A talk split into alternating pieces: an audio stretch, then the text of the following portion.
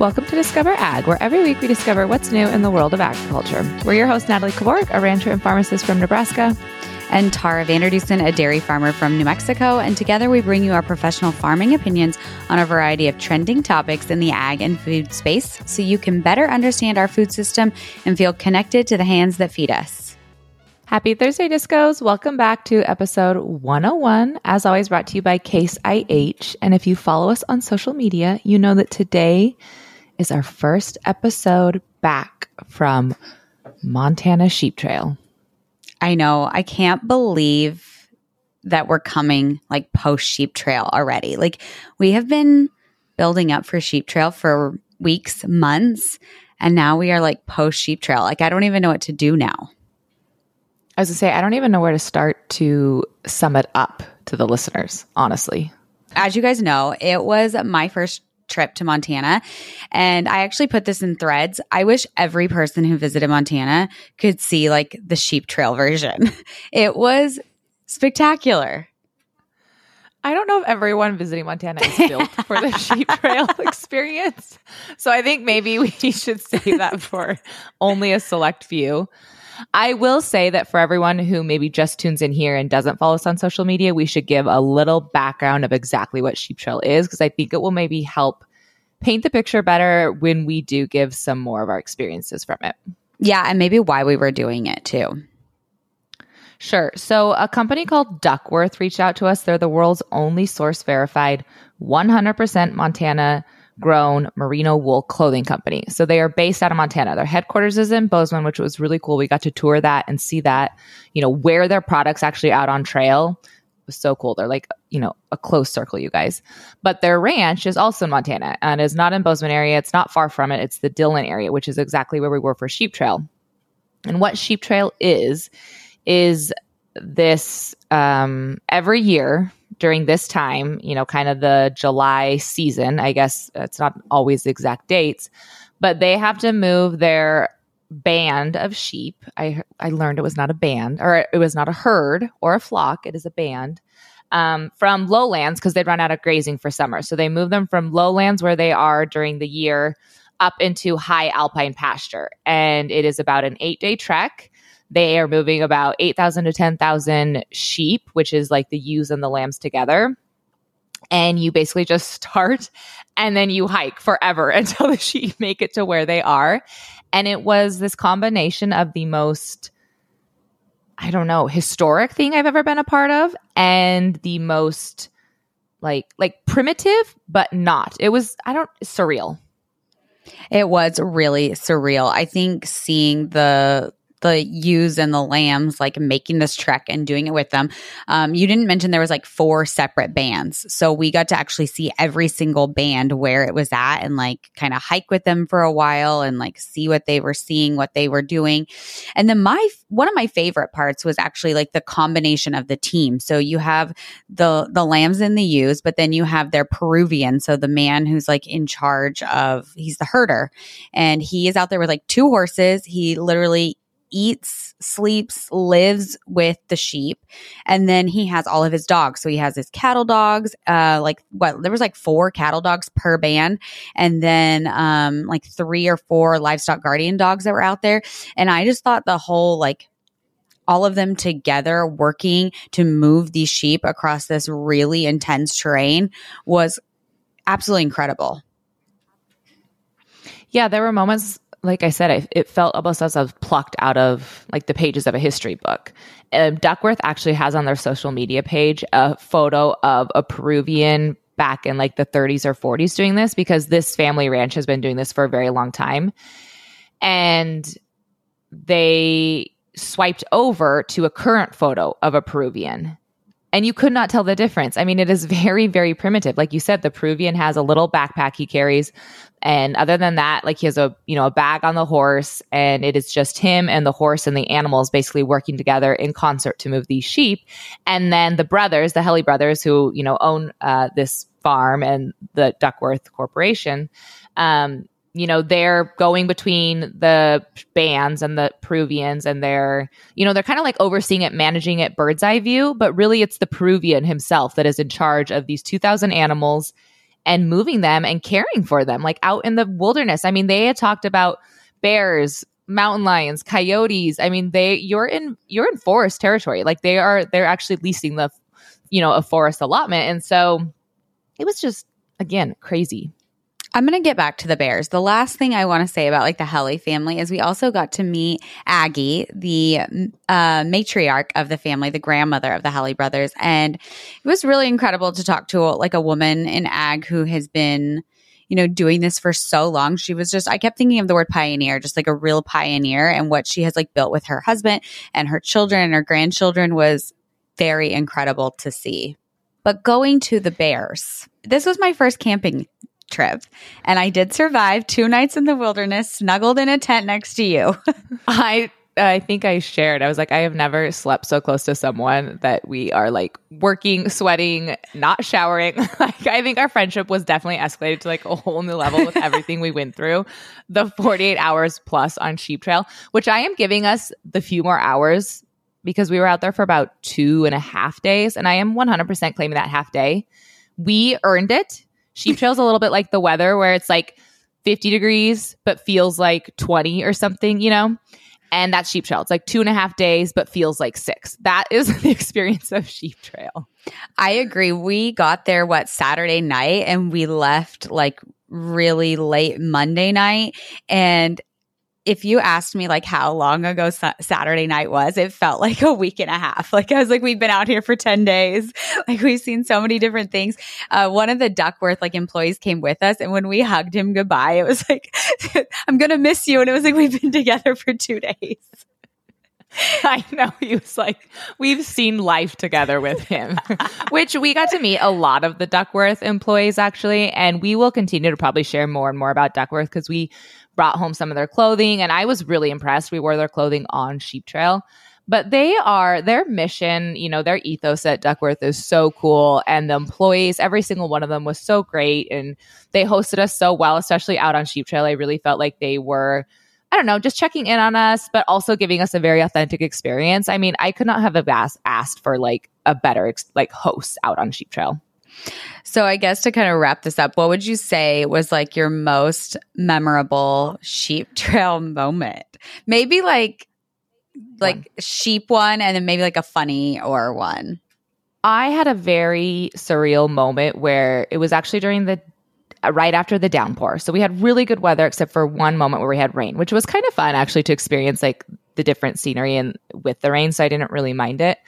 But I was holding a little baby lamb and I was wearing Duckworth clothing, which is 100% from, you know, the not exact lamb I was wearing, obviously, but that herd, you know, that or band, that band.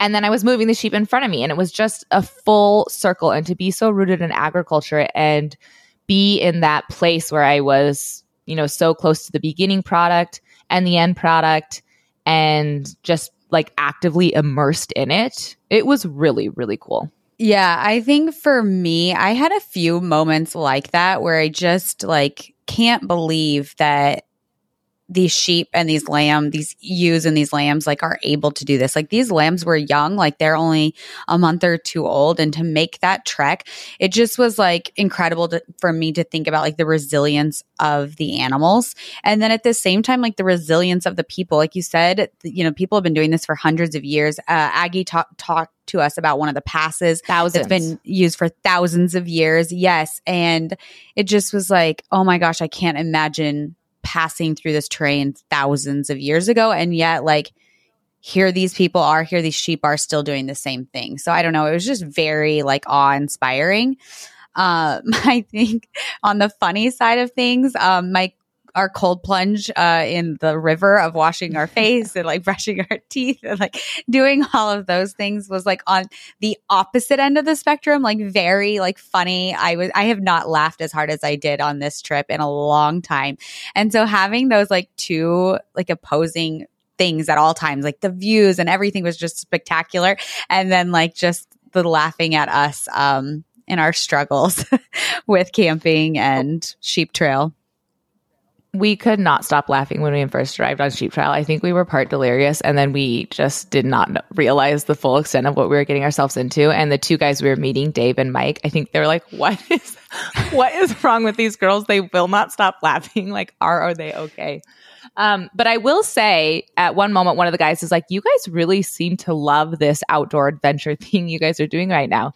And Tara and I were like, very much so. We love being in this kind of environment in agriculture, really off the beaten path of it, literally. And so, for any listeners who are, you know, in a very unique field of agriculture, hit us up because we would love to come and experience, um, you know, something different. So, I don't know if we have, you know, shrimp, uh, list what are you shrimp uh, harvesters Shrimp, shrimpers I, I, think they're shrimpers aren't shrimpers? they shrimpers okay I don't know. I'm you know, totally making that anything. up at this point. uh, any of those unique things, let us know. We're going to come visit and you get to host us and uh, take us along for the experience. So the last thing I'll say is, you know, this the one of the reasons we did this is we went out to obviously meet with Duckworth, but Natalie and I filmed uh, the second episode of our uh, docu series, and so we really hope that, like you said, we want to find more families and more people doing really cool things in agriculture that are kind of outside of the norm. So I hope I hope we have some discos out there that send in some ideas. A disco slash shrimper. A disco slash shrimper. What does that make you? A drimper. you guys were still delirious. I should also mention I'm recording this in Canada. So I flew from Sheep Trail to Canada. So we're just adding that layer of complexity to this. So buckle up because we're not sure what this episode will turn out like. But Seriously. I do want to move into our word of the week because I, I'm going to let you choose. I picked three of them that I feel like correlate to an example from Sheep Trail. Okay. So I'll let you pick. There's maladroit, dulcet, and peckish. I like maladroit. Well, it's maladroit, but we'll go with that. Maladroit. Okay. Yes. Okay. Maladroit. Okay, it's an adjective and it is inefficient or awkward, clumsy. I felt uh, here's a, a good sentence. My first attempts at snatching a little lamb to carry were very maladroit.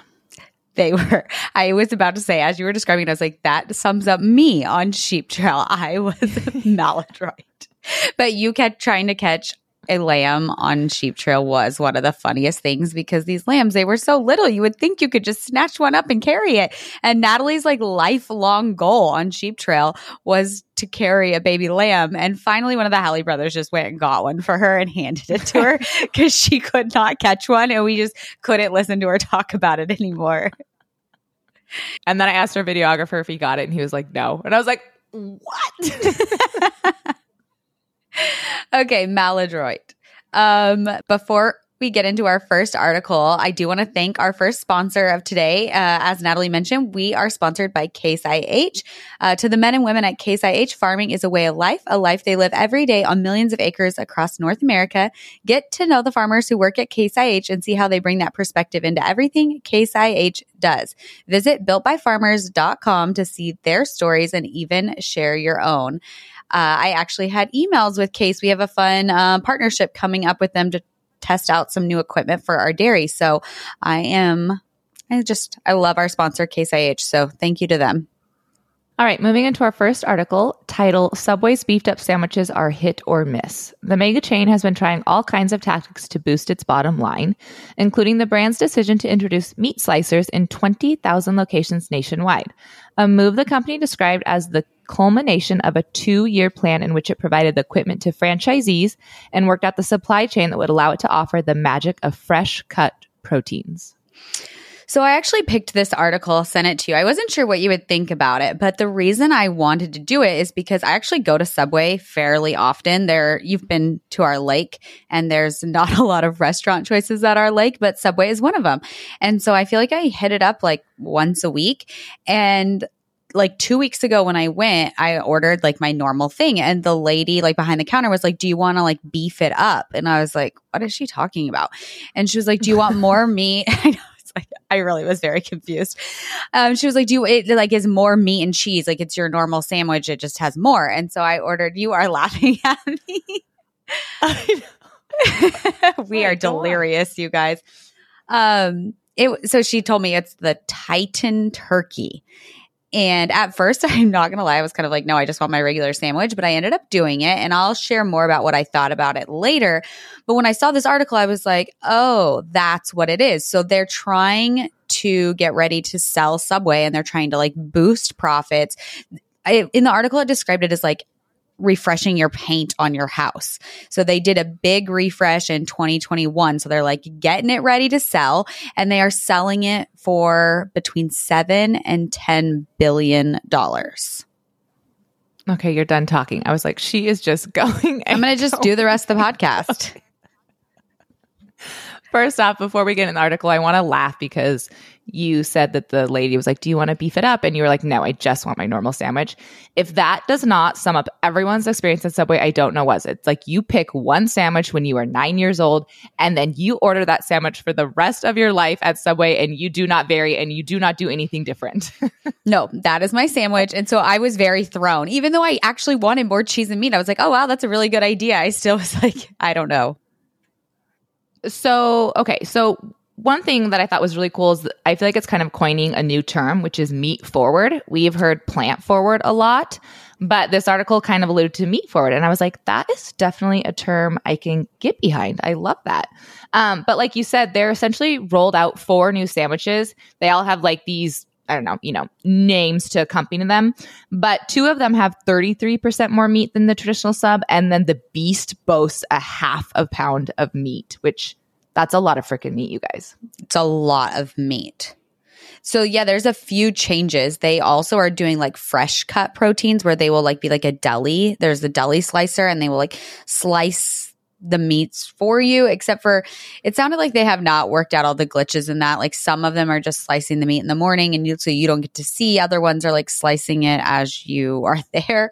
Um, and then they're also adding more cheese and then more meat. Like those are the three big changes. Yeah, I really liked the meat slicer idea. I felt like it was almost offering like which I know it's silly to say, but like this experience at Subway. I think that's what Subway's trying to go for is like a experience, a thing. You go there, you feel I don't know, it's like flipping it back right into the olden days when you like went to your meat locker and they, you know, that's where you sourced your meat from and you like was more hands-on. And I feel like this is Subway's kind of attempt at doing that and probably the best Subway can do. So I do like the meat slicer idea. I read that it cost them 80 million to do all of those meat slicers across the nation, which that's kind of crazy. That is nuts. And that wasn't all of their stores. I think it was only 20,000 stores that got the meat mm-hmm. slicer. Oh, Maddie's weighing in and she says it's like going to the deli and getting exactly what you want. So she's for it.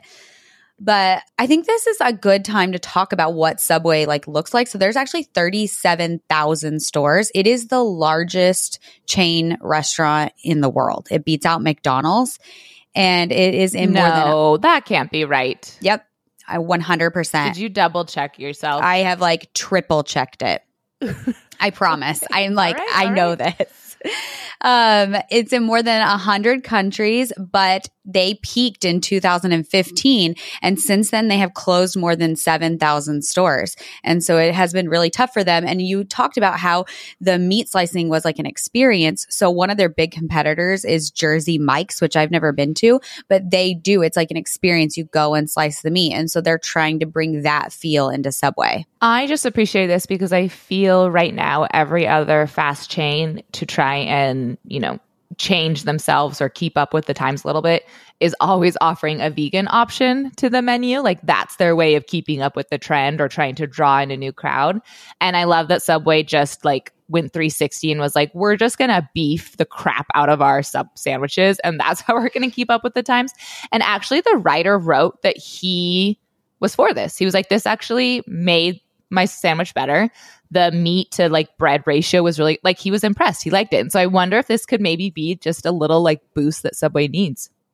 Um, I actually thought it was funny he talked about that because when I mentioned I'd get back to like what my sandwich was like, I really liked it too. Like I feel like a lot of times at Subway I was like removing part of the bread because it was like so bready, and this time it felt like more balance between like the bread and the meat and the veggies. Like it was all I don't know, just more proportionate. one thing we haven't talked about yet is the cost. Obviously, that's the point of this, right? Is to boost boost profits. So, like the Titan turkey that I ordered, if you get a regular like turkey sandwich, it's just under $9. If you get the Titan turkey, it is $9.59. So I'm just, when I read that, I was like, what happened to the $5 footlong? like, we have doubled prices since the $5 footlong era. I know I have to chuckle a little bit because it's funny that they are upping their meat quantity and cheese quantity so much because when I feel like you're there and you order and you're like, oh, I'll have olives, they drop like three olives on. And you're like, that's, you know, it's like two pickles, three olives, and like a little drizzle of mayo. But um, I'm actually not, I think that that if it's only like 50, 60 cents more or whatever you said it was, I actually think that's a really good price for the extra meat. Like I would, I would pay that and not think yeah. about it, I guess, think twice about it. All right. Anything else on Subway? Yeah, one more oh, fun yeah, fact okay. about Subway. I can't believe you don't know I'm going to say this. That if you order cheese at Subway, it comes from our cheese plant. Oh. I told everyone yeah. that on Sheep Trail. Yeah, I told everyone on that on Sheep Trail. So I'm telling now the discos the cheese from Subway. You would be eating some of the milk from our dairy farm. So there you go. That's all I have to say. Now you can move on. There you go. No, I think that was a great ending. I loved it. Okay, moving on to our second article titled Evo, no, Ecovado. That's weird. Ecovado could be a, oh, because it is op, no. Did I type this wrong? Why did they change oh, it? Ecovado. Okay. I think. Yeah. Title Ecovado could be a greener alternative to green gold. As the climate warms, eating sustainable foods and a plant based diet are always are ways to curb carbon emissions. Innovative food alternatives can help consumers to do their part for the planet while still enjoying the tastes and textures of the food they love, like the Ecovado, an eco-friendly avocado alternative created by the UK-based designer and researcher Arina Sh- Arina S. I was wondering how you were going to tackle that last name. so good job. Um, I thought it was really funny that the opening line was like, let's be plant based to save the planet. And it's like avocados are plants, but avocados still aren't good enough. And it just, I'm like, what is good enough for us to eat now? Like, what are we allowed to eat that's eco friendly and all the things that like people want it to be? Yeah, I'm glad we're starting with the title because they also said that, you know, eating sustainable foods in a plant based diet are ways to curb carbon emissions, which they are, but it comes with a caveat, you guys. You have to know that eating a plant based diet does not necessarily mean you are, you know, curbing carbon emissions. Like it's a very broad statement to be making. Like green does not inherently better for the environment, plants are not inherently better. You just can't blanket statement these conversations like the title did. So I want to highlight that first and foremost. But moving into the article, what exactly is the problem with avocados? Why does this lady care so much about, you know, creating a fake avocado. And it comes down apparently to the water, which I didn't even fact check this, but the article quoted that apparently our love for avocados comes at a significant cost to the environment. Approximately 2,000 liters of water are used to grow just one kilogram of avocados, while forests are cleared to make space for avocado trees, which I do think like they use liters of water and grow one kil- kilogram of avocados. Like I feel like they use stats just to confuse you. But the reason why I didn't even double check this is because I don't I don't want to say I don't necessarily care, but it's like every single thing we're growing comes with an input. There is going to be a slight cost. So it's like pick your poison, right? Avocados may be water, almonds may be water. Uh, something else may be uh, use with the land. You know, there is that effect with bees. Like every single thing is going to have a problem. There's never going to be a food option that is just 100% not extracting from our environment. And I don't get how we can get so like lopsided on this, I guess.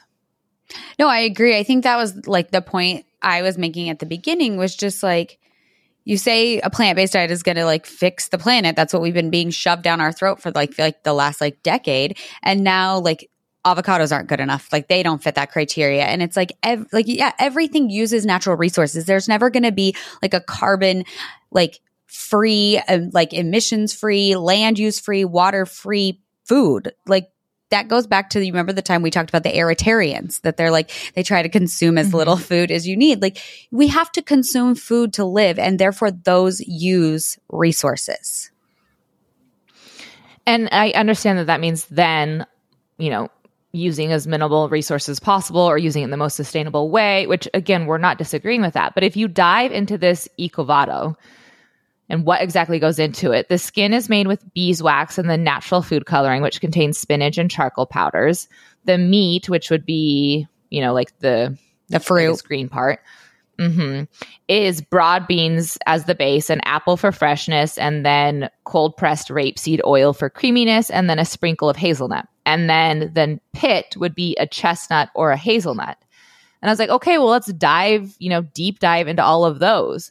Rapeseed, which is fairly close to canola, that's going to be a monoculture crop. So, okay, let's go down the, the avenue of everyone who says that monoculture crops are ruining the environment. Let's go down the avenue of like chestnuts and hazelnuts. We'd have to import. That would go into the freight, the cost, the fossil fuels of what goes into moving, you know, hazelnuts and chestnuts around the world so that we can produce a avocado. You know, it's like you just it makes zero sense to me why you would do this when you could just again naturally grow an avocado. I agree with you on the transportation and that emissions. It's kind of interesting. So apparently the reason that this inventor, this founder chose those products is because she's based in the UK and those are all local products to the UK. And so people did ask, but like, how do we make this work in like other countries then if your entire premise is these are local to the UK? So she is actually experimenting with like, if they had these in Japan, they would use like edamame beans. And like, so her idea is that she will produce these uh, what how do you call it? Avocado oh, ecocados? I have no idea. Um, in other countries with different local ingredients from that area. Okay that makes a little bit more sense but i don't feel like that's like scalable probably at the mass amount people consume avocado toast. One, I have two more points about this. One is that she is an art major. So she was, this idea was developed as part of her, you know, master's degree at this art school. And then she joined up with a food science to do this, food scientist to do this. And I want to step a little bit on my soapbox of, I just feel like this is a prime example of someone who is not super familiar with agriculture practices making a pretty big decision about agriculture practices. And I just don't think that that is a way to move us, you know, sustainably forward for our food system. And then two, I think this was really cool. At the end of the article, they mentioned um, this associate professor, and I think it might have been the food scientist she was working with, but he is looking into you know, in uses for avocado byproducts. So he's looking at like including recyclable cutlery made from avocado pits and oils. And then um, for the peel and pulp, using that for like lubricants and foods. And I was like, that is how you make a sustainable food system like looking into how you can use more of the avocado in other ways recycling it you know making it more sustainable in that fashion than in my mind creating a, a fake avocado I really loved that they included that in the article that about because I agree with you. Like, how can we just reduce the waste and byproducts or reuse the byproducts of products we're already producing in love, like avocado? The world consumes 11 billion pounds of avocado. I don't think we're going to just like stop doing that one day. Um, and so I think that seems like a much more viable option for making things better. Before we move on, I do have two fun facts because when I was thinking about the chestnuts and hazelnuts, I was wondering what states in the US are our top producers. And I was very shocked by both answers. So the top state that is the number one producer for hazelnuts is Oregon. Oh, okay. I could kind of see that. Mm-hmm. And then the top producer for chestnuts Michigan. Oh, I get, feel like I could see that again. That doesn't totally surprise me. I don't know what I would have guessed, but I feel like that aligns. And I want make. I guess I'm just gonna like make sure I'm state this correctly. But what I pulled was from the U.S. Department of Ag, and they said Michigan has the most acres of any state devoted to chestnut production. So I guess that maybe doesn't necessarily mean they're a top producer, but I am correlating that they are. Got it. Okay, well, before we move on to our third article, I want to give a shout out to one of our fellow podcasters.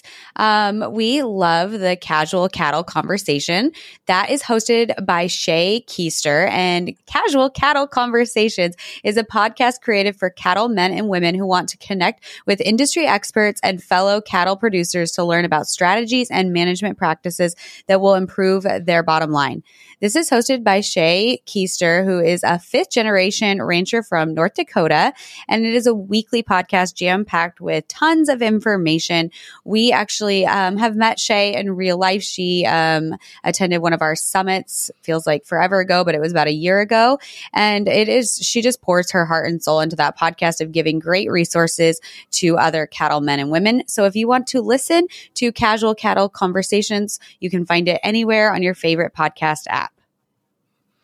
Yeah, my little bit to add would be echoing what you said about Shaye's passion for this podcast and just the, you know, industry as a whole. She really, really cares about helping producers like up their bottom line and just doing better, being better, and providing the resources to help accompany that. She also has a mastermind that, that accompanies the podcast that you can join if you're like a producer and you want to, you know, have conversations about things and changes you could be making at your operation. And so I do think if you are a pro- cattle producer of any kind, she really tries to hit on all the different segments.